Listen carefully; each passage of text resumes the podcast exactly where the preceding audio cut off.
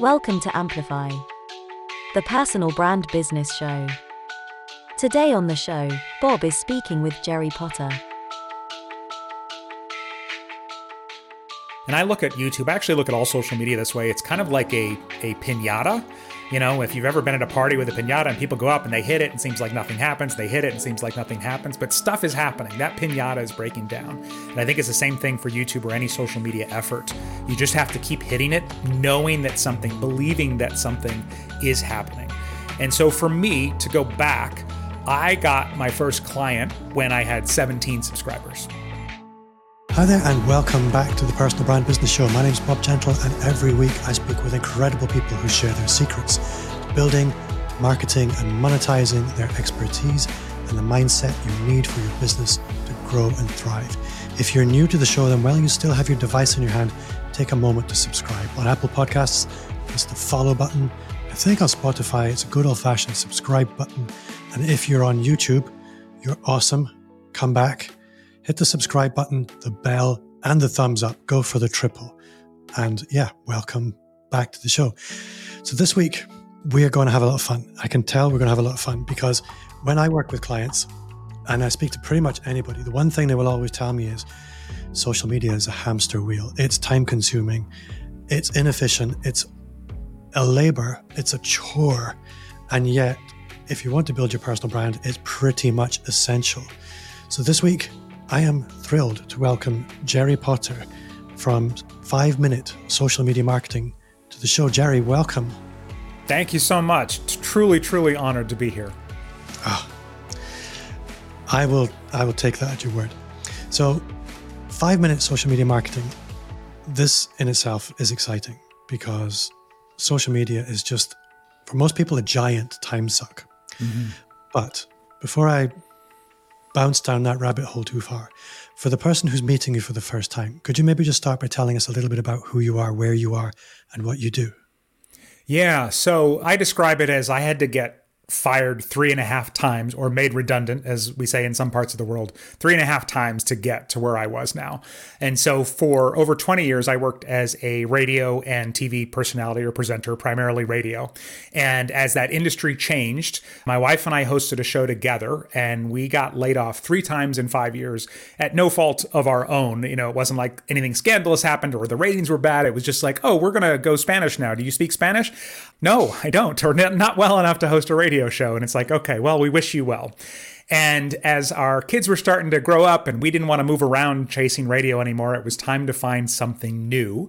And so I ended up having a friend point out because I didn't, I, I, it was really hard to figure out how those skills were going to translate to anything else.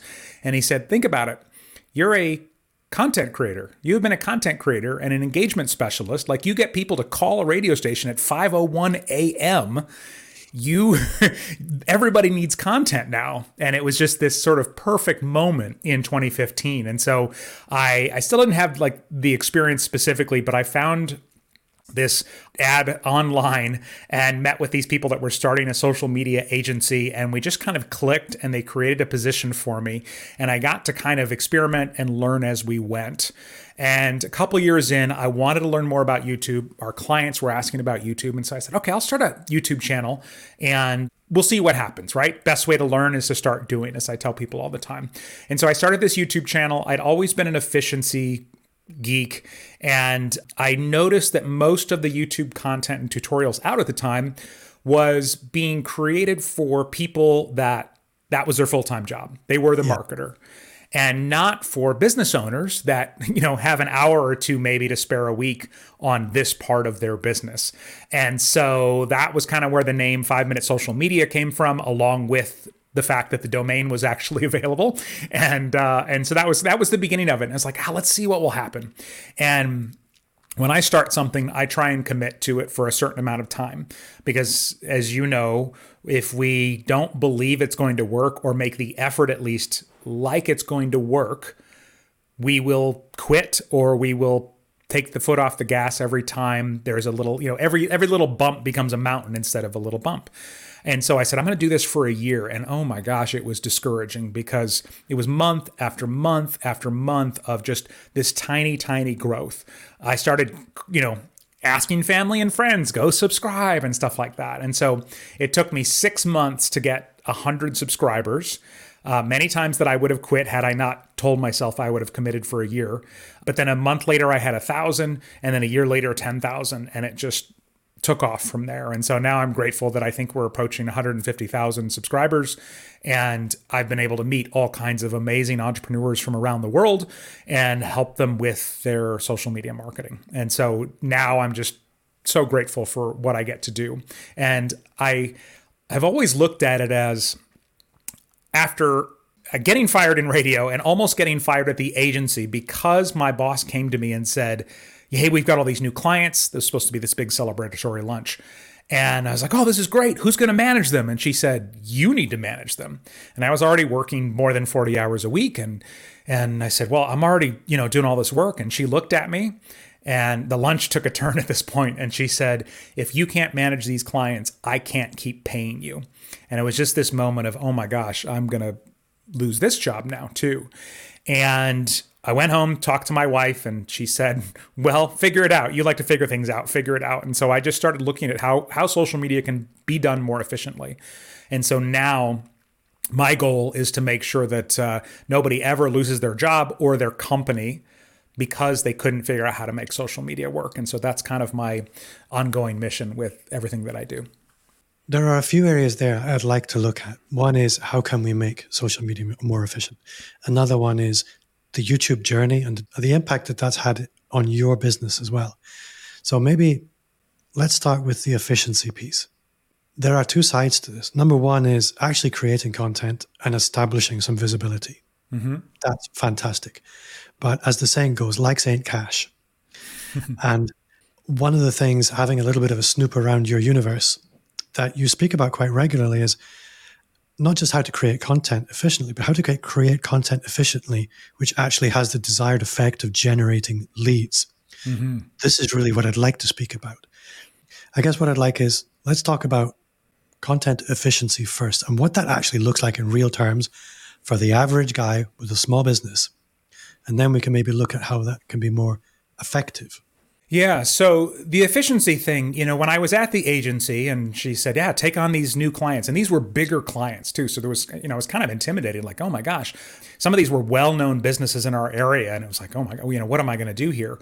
And I always say, you know, when I speak, at an event and we talk about efficiency or what should I focus on in social media, you know, sometimes I like to hold up a pen and I'll say, I can like could literally run a Twitter account for this pen or an X account, as it is, seems to be going for this pen, and make it a 40 hour a week job. Social media can take as much time as you want it to take. And so that is where we start. And that's why we have to start choosing what's actually important. And so at the agency, I just got to start experimenting with what would actually move the needle. But for entrepreneurs and for business owners, the, the first step usually is figure out which social network you're going to focus on.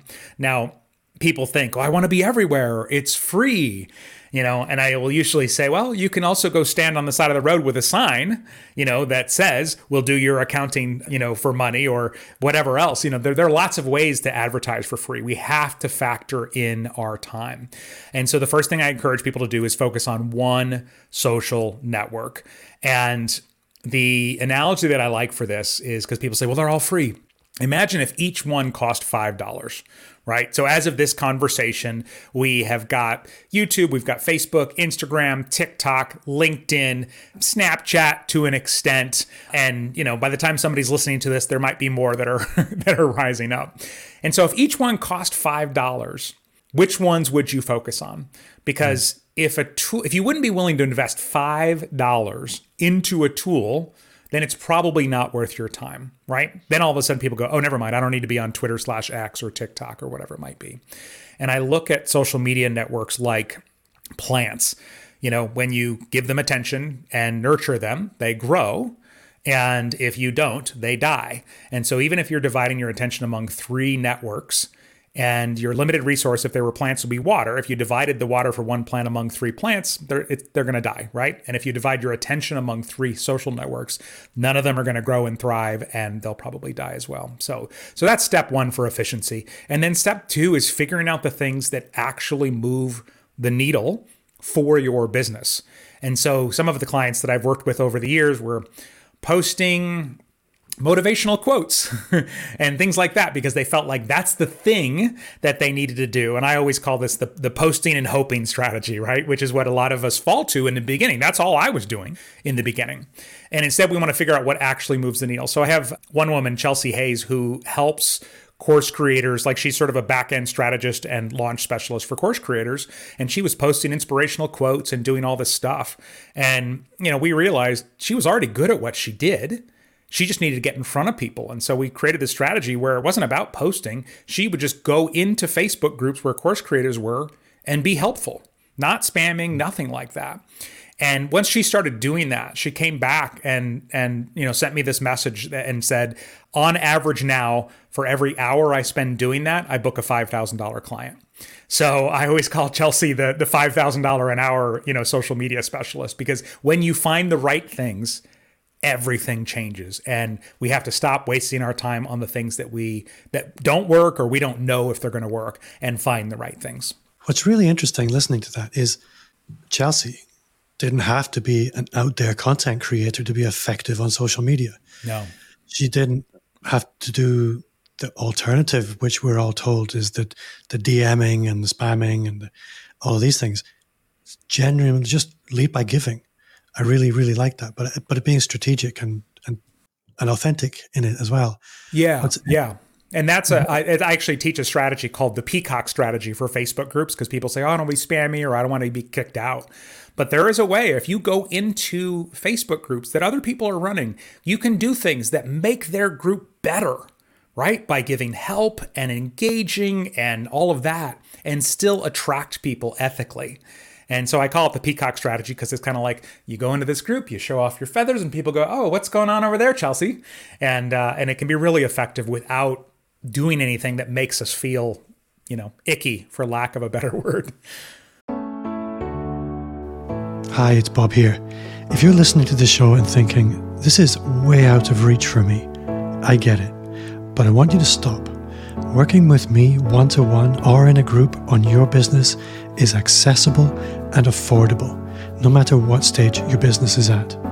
Just open your email, draft a message to bob at amplifyme.agency, or search for at Bob Gentle on any social media platform.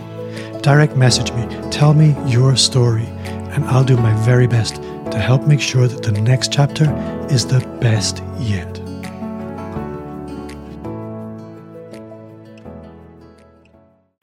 I think that's very cool because also, and I'm curious to know where Chelsea went with this. But when you go into Facebook groups and you're being regularly helpful, you learn about what people's real questions are. Mm-hmm. And that can subsequently drive really effective content creation, I imagine. Oh, for sure, because you are plugged into your ideal client or a customer every single day. And she has gone on for a while. She kind of backed off on the content. She just did that. Now she's relatively active on Instagram and is creating content again because her business has grown and she has the time now to develop authority. One thing that you will not develop very fast in just random Facebook groups is going to be sort of your authority. And that's that other part where if somebody goes to want to invite you to speak or be a guest on a podcast like this, as you describe, you went and checked out my stuff. And if my stuff didn't exist, then I assume that I wouldn't have gotten this invitation. So that's the other part Hell of it no. for sure. So what you described about putting constraints around the time that's available for social media. A, a, a, small business owner, like you said, they only have an hour or two a week, and they look at what a lot of people will tell them they need to do, post on TikTok every day. You have to be living in Facebook groups. It's ineffective. Yeah. What I like about putting constraints in is Parkinson's laws. Every, any job will, any task will grow to fill the available time. Yes. So straight away, we need to put limits on it. And five minutes is a great target because most people are smart enough. If you say, I need you to write a social, they know it's not rocket science, but there are many things they'd rather do. And people will make pretty much any task complicated when it's unpleasant to do. Well, I, I, will say, you know, the five minute is sort of a theory, right? Like this can be quick and efficient. The number one complaint I get on my YouTube channel is this video was eight minutes. This video was 12 minutes, along with occasionally uh, one of your eyes is bigger than the other one. But the number one complaint is this is not five minutes. And it's like, you know, we have this response that I wrote years ago now where it's like, that's the spirit. Do you want me to stop five minutes in showing you how to make an Instagram reel? I assume not. So, but some people are very adamant about it. This should only be five minutes. So there are different personalities. There are really shy people. There are very confident, outgoing people. I don't want to use the introvert extrovert model because it doesn't really work online. But there are people who are very comfortable with visibility, and then there are people who are very insecure about visibility.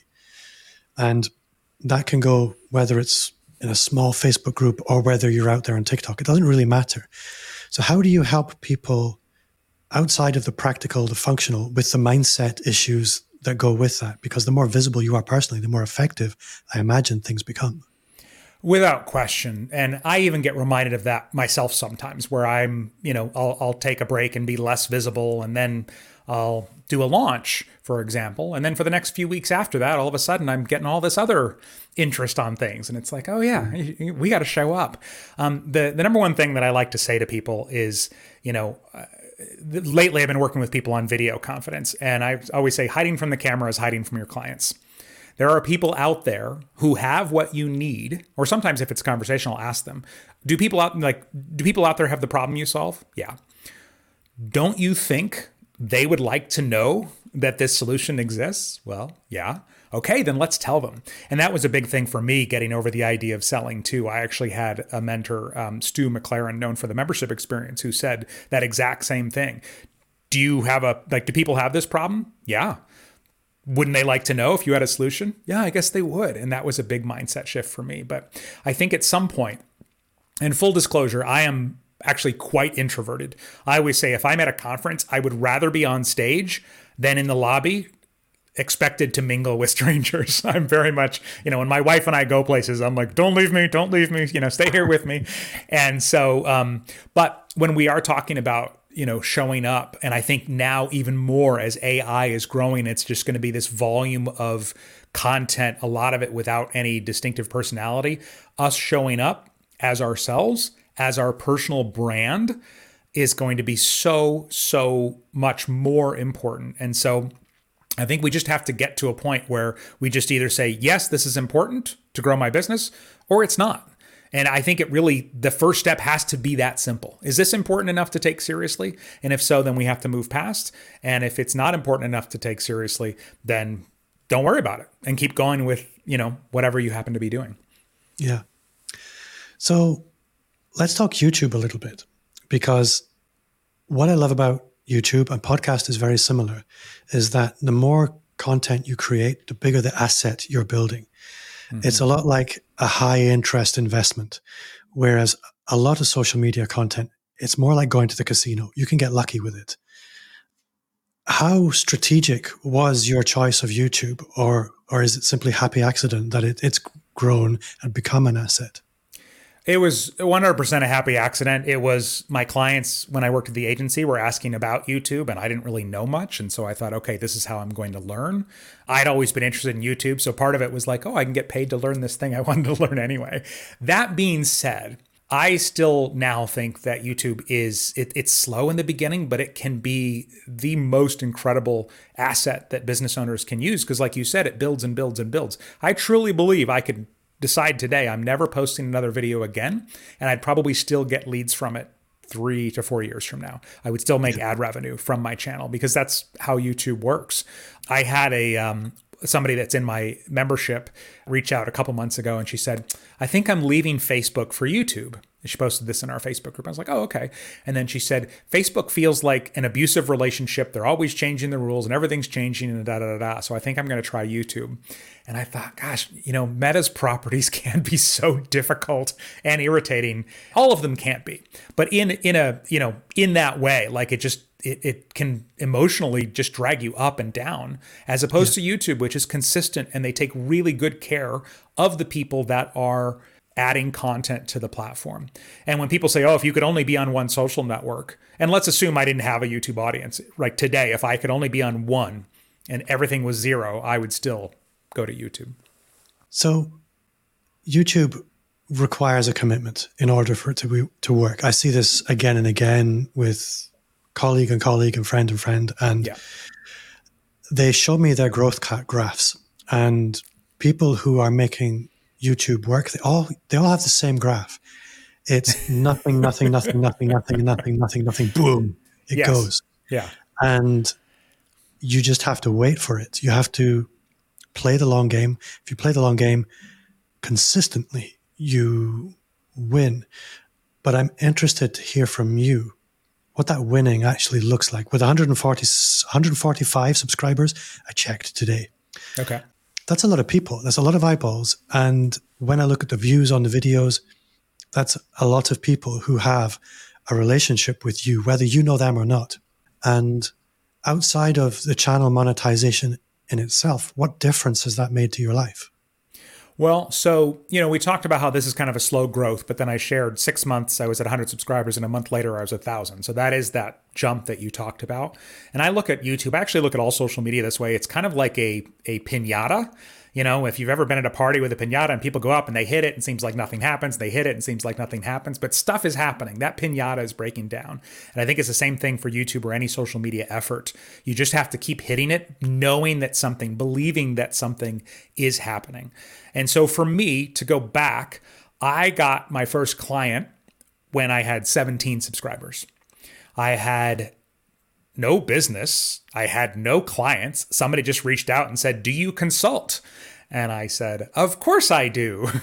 it's $100 an hour. And they said, Great, I'd like to book a two hour session. And I went, Wow.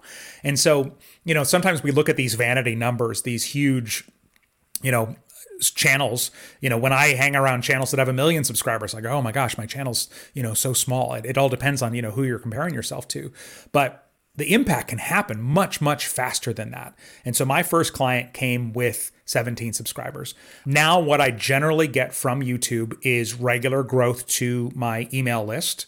And then on the back end of that, the way I decided to monetize my business was through courses and memberships. It was a very intentional decision for me because when I worked at the agency, I would see some of the maintenance, we'll call it, that was required for clients that pay a lot of money. You know, we had clients that were paying $100,000 a month to the agency for social media and SEO and other things like that. And they would sometimes have to chase down payments and different things like that. And so that's why I said, okay, I want to get into a thing. People pay. If they stop paying, you know, then that's fine and, and they go away. And so that's how I built it. So for me, it's basically an email list lead generator. And once somebody joins my email list, things are set up now. They weren't in the beginning, but they're set up now to move people toward the courses and memberships. At what stage of the YouTube channel's growth did that membership aspect become commercially sustainable for you? So initially, I had no desire to even have a business. I when I signed on at this startup agency, they had me sign this document, this contract that said if I leave, I won't start a competing agency for a year, I think it said. And I joked, I'll sign one for 10 years. I don't want to have my own business. No interest in that at all. So I started my YouTube channel. Eventually I started getting some ad revenue and I thought, okay, cool, I've got a little money. I can, you know, create an email list and stuff like that. Again, wasn't thinking anything about it. I actually had a total stranger reach out to me on LinkedIn he was a sales trainer and he said, I've been using your videos in my trainings. They're so good. You must be making all kinds of money.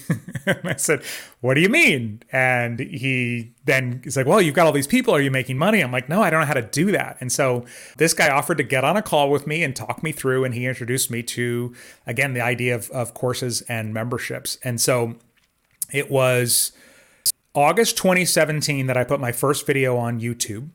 And then in February of 2019, I decided to launch this course. And this stranger who had reached out to me was doing an event, and I happened to be in Orlando where this event was happening at the same time for a vacation. So I just let him know that. And he goes, You want to come speak at my event and I'll sell your course. And so I came and spoke at his event, did a three hour training, and then he sold my course on the back end. So that was the first course. And then in July of 2019, I had grown a small email list and a, a fairly small Facebook group. And I just did this really small thing. I said, Hey, I'm going to start this membership. Here's what I'm thinking will be included. Would you like to join? And it was $24 a month. And it was only open for two days. And I went to bed the night that CART was supposed to close with 18 members and i just remember being elated like oh my gosh this is amazing this is going to be so yeah. great i'm going to i'm going to love on these people so much and then CART automatically closed at midnight that night because I was living in Pacific time. And so that's when it closed. And I woke up the next morning to 44 members, which is when I learned the lesson about urgency. but I just, my mind was blown and I just went, oh my gosh, this is, this is what I have to do. And yeah. that was the moment that I didn't think of it as a side hustle that was the moment that I thought, okay, I'm going to leave my job at the agency. And so I ended up leaving at the end of 2019, went full time in my business January of 2020. Got real scary there in March of 2020, but you know, here we are. So when I'm speaking to somebody like you, the, the, the, the temptation is to really get into the nerdy stuff about specific social media tactics. But for the listener, I don't think that's very helpful okay. because what's appropriate for one person's business is inappropriate for another. And so people could be very misled by that conversation. But what I'd like to look at instead is much more fundamental. And it's probably one that everybody can identify with. So you're faced with a new client, and this new client hasn't really had a social media strategy at all. They've tried a bit of spray and pray they have had conflicting advice from the TikTok crew, from the yeah. LinkedIn gurus, and they're confused. Yeah. They don't know where to put their effort, where to invest. How do you help them through that decision? Should they focus on the short form video on TikTok? Should they just take LinkedIn properly serious? Should they just commit to Facebook because they've already got lots of friends? How do you help them through these decisions? Uh, one last thing, I guess, is there is also the long term investments of podcast and YouTube to consider as well. So, what does that conversation look like? So, what we start with, there's essentially four elements that somebody needs to turn somebody from a stranger into a buyer, as I like to talk about it. And there's just four. And I built a framework around it, and it's called the DATE framework, D A T E. And so I'll use those as examples as I go through. But the first thing that you need is you need some way for new people to discover you. And that's the D in the DATE framework.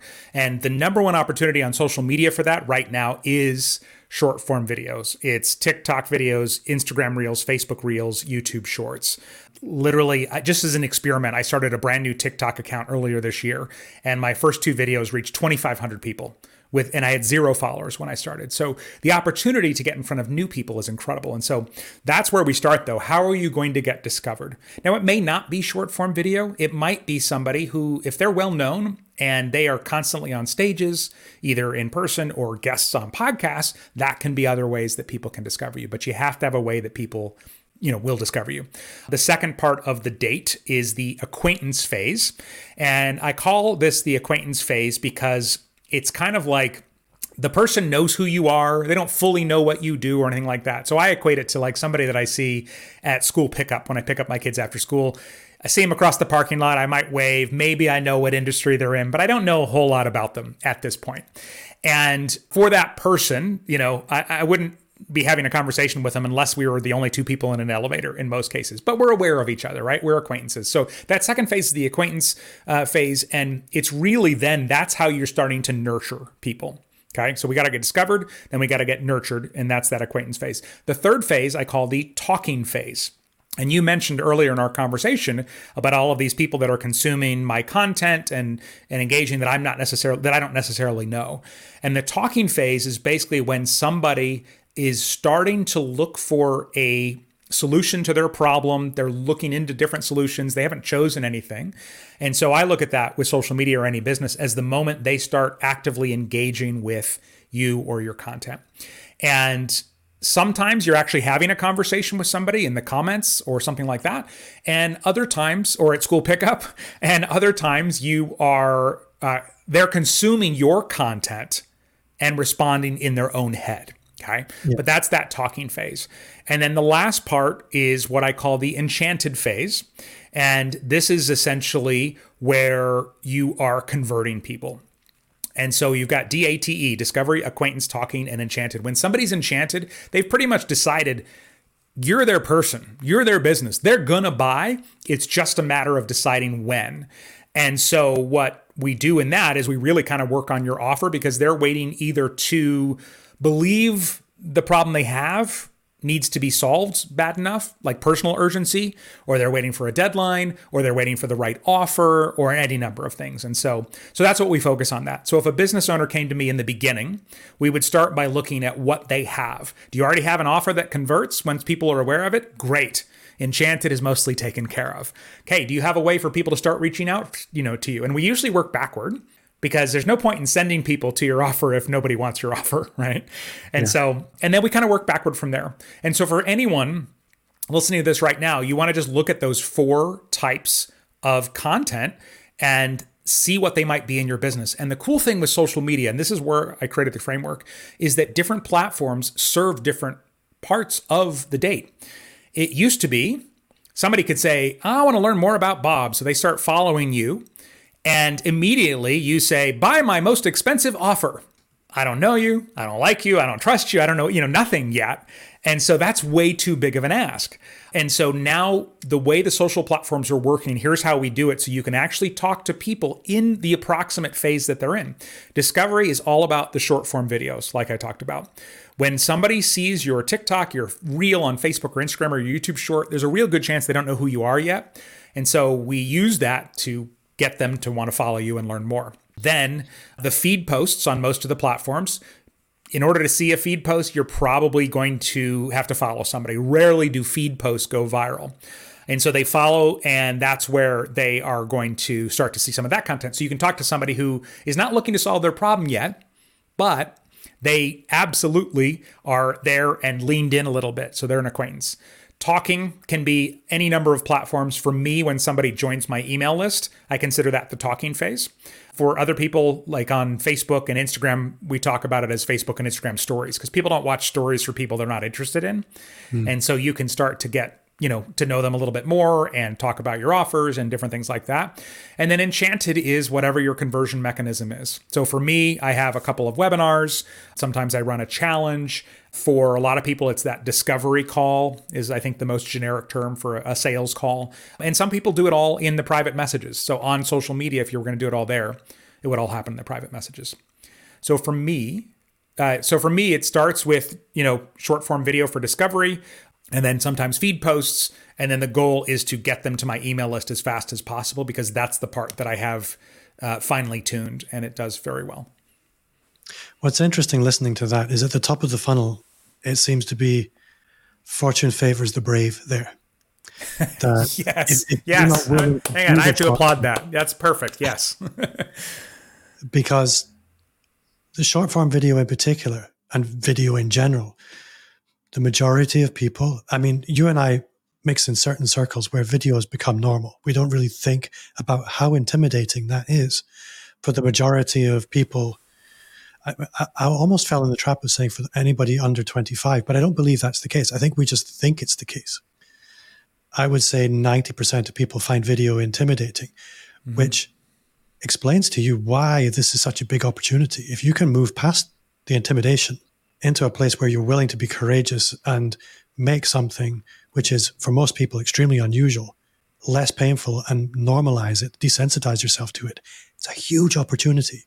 Totally. And all you have to do is start. And you know this is this is one of the intimidating the reasons it's so intimidating is because we see this curated feed of the best videos in the world I mean, the best editing, the most talented people, the funniest, the most inspiring. I mean, it's unbelievable. And a lot of the people that are making these videos are videographers and, and things like that.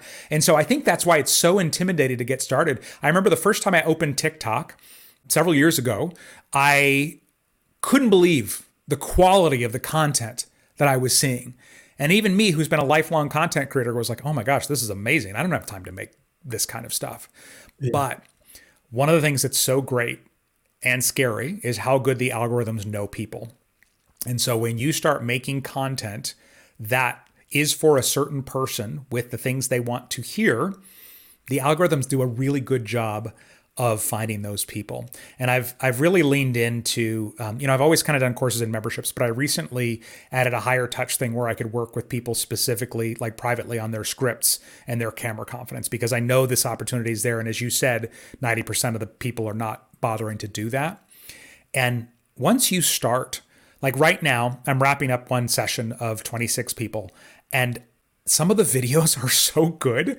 I can't remember who said they were scared to go on camera at the beginning. Yeah. And there's a few steps there. One is you actually did it. Um, two, when you have a script that you feel good about, then that changes everything as well. And so being able to see for the for the person who feels like oh my gosh I could never do that. I've watched people transform within a few weeks. It doesn't have to be with me. You can do this on your own or with somebody else. But you are not as far away from making good videos to help you get discovered as most of us think we are until yeah. we actually get going. I think alongside that, your videos don't have to be as good as you think they do. No. If somebody can create a relationship with you in their own head, the job done. That's the important thing. A brand, it's often said, is what people say about you when you're not in the room. A personal brand is what people think about you when they're not talking to you. And you have the opportunity to control that, to amplify it through specifically, and in particular, short form video. It's really potent. So I'd like to flip to the other end of go. Can I ask you a question really quick? Yeah. Do you find, because I'm all in on personal branding. I mean, it's what I did when I worked in radio and TV too, but I think with AI, it's going to become even more important for personal brands to really find a way to stand out.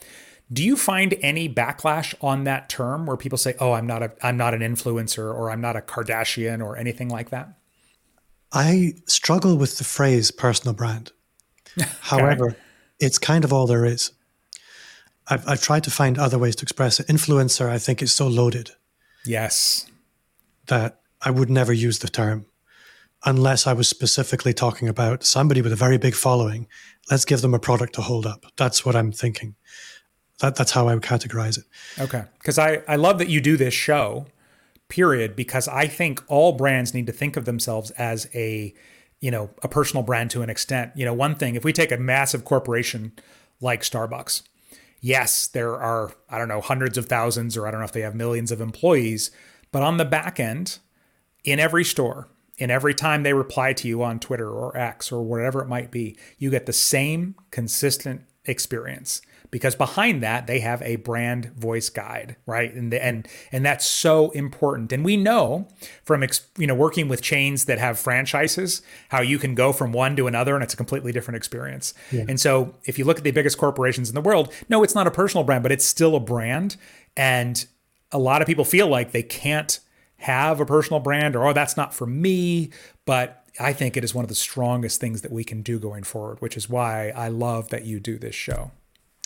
I, th- I think my, my perspective on personal brands within the context of a corporation is they are subcomponents that if you look at the direction of travel in, in corporations these days, there's increased virtualization, there's working from home, meetings are typically happening over Zoom.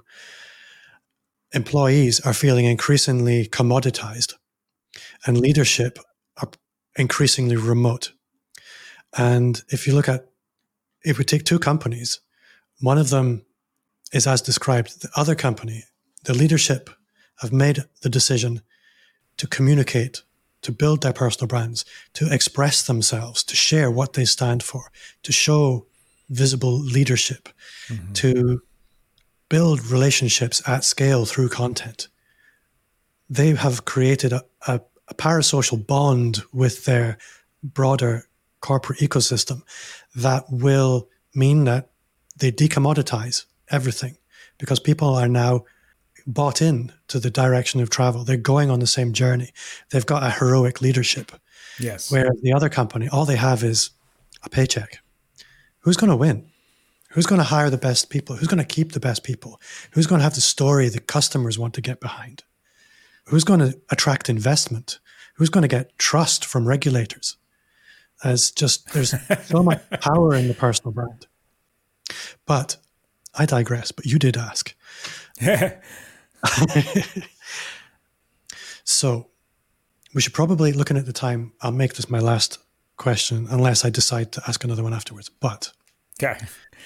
the other end of the date is the offer. And what was interesting is you didn't go into high ticket, low ticket, but you were talking about what's a way that I can provide you value right now. No, we're not talking money, but we're talking how can I offer you something going to value for an email address, for a, for a bonded relationship, for access to you. And because I was thinking as you were speaking, oh, well, my offer is kind of complicated. It's very consultative. I'd need to really speak to somebody and, and develop something custom. Mm-hmm. That's not what you were talking about. That's very interesting. And does that come as alien to a lot of people? Can you say more about what you mean by that? What I mean is, you talked about a lead magnet. Yes. Or a, a free mini course or a discovery call or free consulting, something so that you have somebody in front of you and a direct line of communication. The offer is come to me, I'm going to give you this value. Once yes. once we have a relationship, we can talk money later, but the offer, the initial offer is not money. Yes. So so for a business like yours, like you you meet with clients before they sign on, is that accurate? Oh, yes. Okay. So for a business like yours, when somebody joined your email list, you would start with the goal for any of these phases is how do I get them to the next phase, right? So let's say when somebody joins your email list, they're in the talking phase. If somebody's signing up to hear from you or your agency, in most cases, they're thinking, yeah, I might work with them someday. And so we start off with emails that welcome them, give them value, introduce them to your way of thinking. For you, it might be some of the stuff you've said on this show about the importance of a personal brand, because maybe they haven't even gotten to that point. Maybe they think influencer. And as you said, that's a very loaded word. And so, what that would do for you is it would get them from joining your email list to booking a discovery call. And it could be that it happens when somebody's like ready to go. It could happen within a day or two if you give them that opportunity. Or yeah. they might be there for a few weeks and then get a link to your podcast. They listen to your podcast and eventually, hopefully, they'll see that call to action at the right time to go through and book a call. And so for you, that is that moment where they're enchanted enough to go and have a conversation with you. And anybody who's doing discovery calls hopefully has gotten to a point or they're working toward a point where they have a pretty good close rate. Otherwise, you're just wasting your time on calls all the time. Yeah. So I think that's a really good illustration of things because I think people can get hung up on the idea of the offer and attaching that to selling and sales. Yes, there will come a sales conversation, but if you're moving somebody into the enchantment stage, you don't have to be talking of money at that stage, which is quite liberating. Well, and I the way that I approach offers is and just just for full context i call this um, entrepreneurial time travel. So i very much talk through my ideas on my voice recorder on my phone. And that's just how I think of in things when I like I'm an avid hiker and I when I'm hiking I'll, I'll record things that way. And I, I've gotten better at deleting them but sometimes there's stuff on there from several years ago and I listened to one not too long ago that was from, uh, you know, uh, maybe four years ago at this point. And it was me talking about something I'd heard on a podcast. And I actually said, so they were talking about offers, which I guess is the thing that you sell. You know, I didn't even know the word offer, and it wasn't, you know, not that long ago. Now I teach and coach offers. And uh, my goal with them is always to have something that's so enticing that, you know, to, to use the, the subtitle of Alex Hormozi's book, you know, offers so good people feel stupid saying no or whatever it is. And so that's why when I'm putting together an offer, I work with clients on that. It's like, okay, what can we add to this and what can we add to this and to help it almost sell itself. Now for you as you said everything is customized, but you obviously have a menu on the back end that you're kind of choosing based on what they need. And so that's where I've gone all in on guarantees and anything that makes somebody feel like, okay, I can take a chance on this. I'm going to move yeah. forward with this. And it makes a huge difference. Jerry, this has been really good. I would love to have you back sometime and we can maybe talk. Yeah. We can we can get tactical, but okay. I think it's been appropriate to keep things fairly strategic in this interview because it's it's very valuable strategy.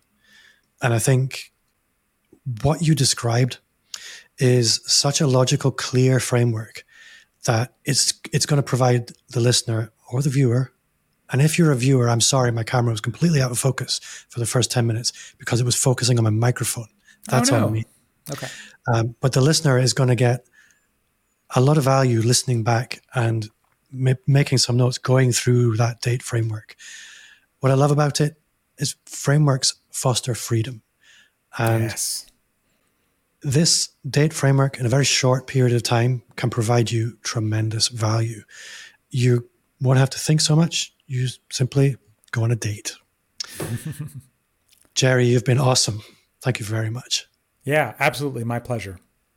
If people want to connect with you, if they want to go deeper with you, where can they find you? And don't try and search Jerry Potter in the podcast players because you have to climb past Harry Potter to get there. Yes.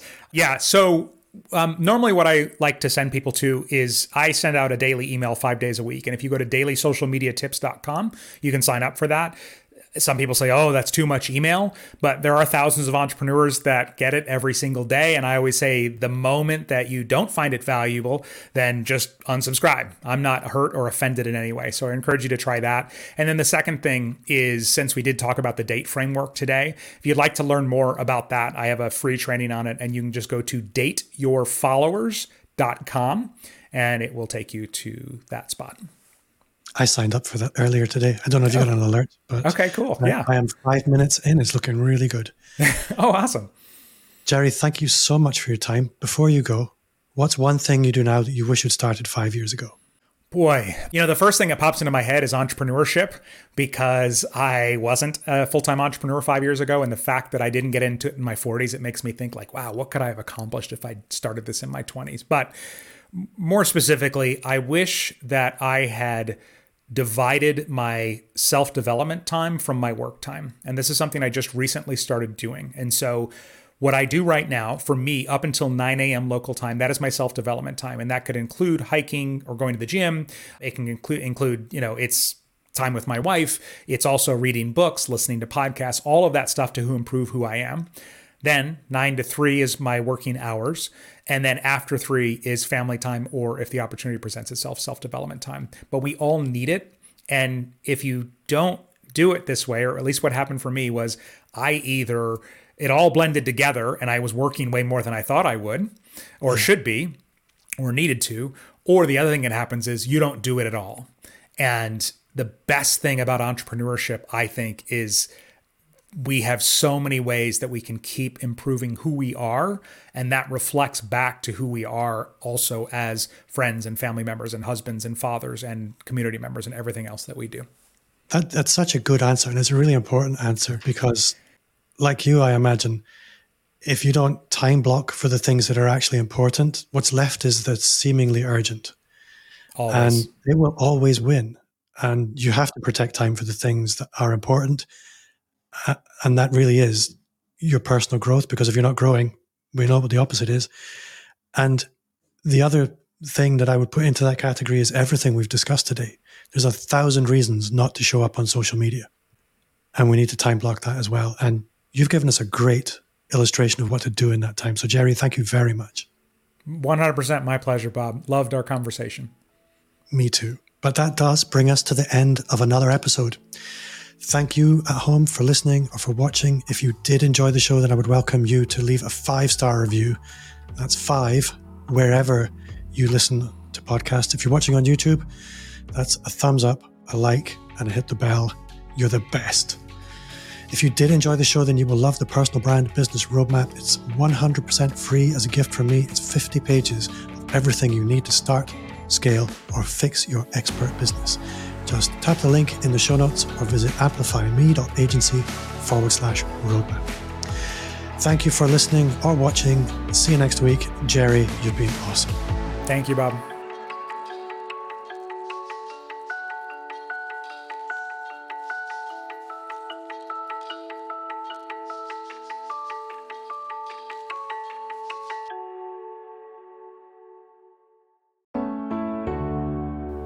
Hi, it's Bob here.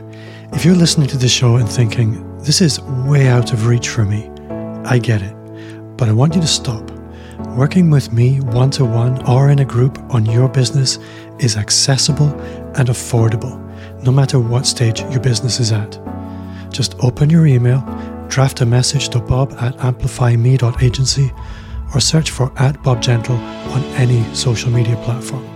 Direct message me, tell me your story, and I'll do my very best to help make sure that the next chapter is the best yet.